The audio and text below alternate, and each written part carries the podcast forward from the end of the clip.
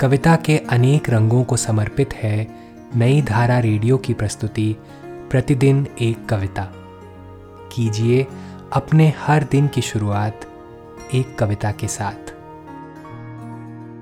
आज हम सुनेंगे विश्वनाथ प्रसाद तिवारी की कविता, कोठरी और दुनिया, मनमीत नारंग की आवाज़ में। वे अपने ताले को देखकर खुश हैं।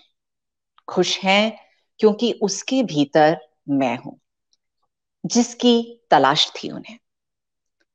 मगर मैं वहाँ नहीं हूँ, जहाँ वे देख रहे हैं मुझे।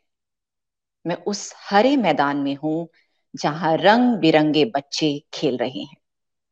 मैं उस समुद्र किनारे हूँ, जहाँ प्रेमी प्रेमिकाएँ टहल रहे हैं।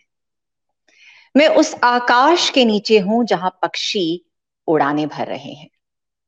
बाहर पराजित, भीतर मैं अजय हूँ। बाहर पराजित, भीतर मैं अजय हूँ। वे अपने ताले को देखकर खुश हैं और मैं अपनी आत्मा को, जिसे बचा रखा है बुरे दिनों के लिए। क्या दुनिया बड़ी नहीं है उनसे, जिनके हाथ में चाबी है कोठरी की? आज की कविता को आप पॉडकास्ट के शो नोट्स में पढ़ सकते हैं।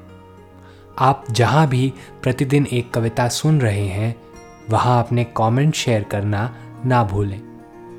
अगर आप चाहते हैं कि नई धारा रेडियो की यह प्रस्तुति हर सुबह आपके व्हाट्सएप पर आ जाए तो हमें इस नंबर पर मैसेज भेजें। Seven four two eight seven seven five three seven six कल एक और कविता के साथ फिर मिलेंगे।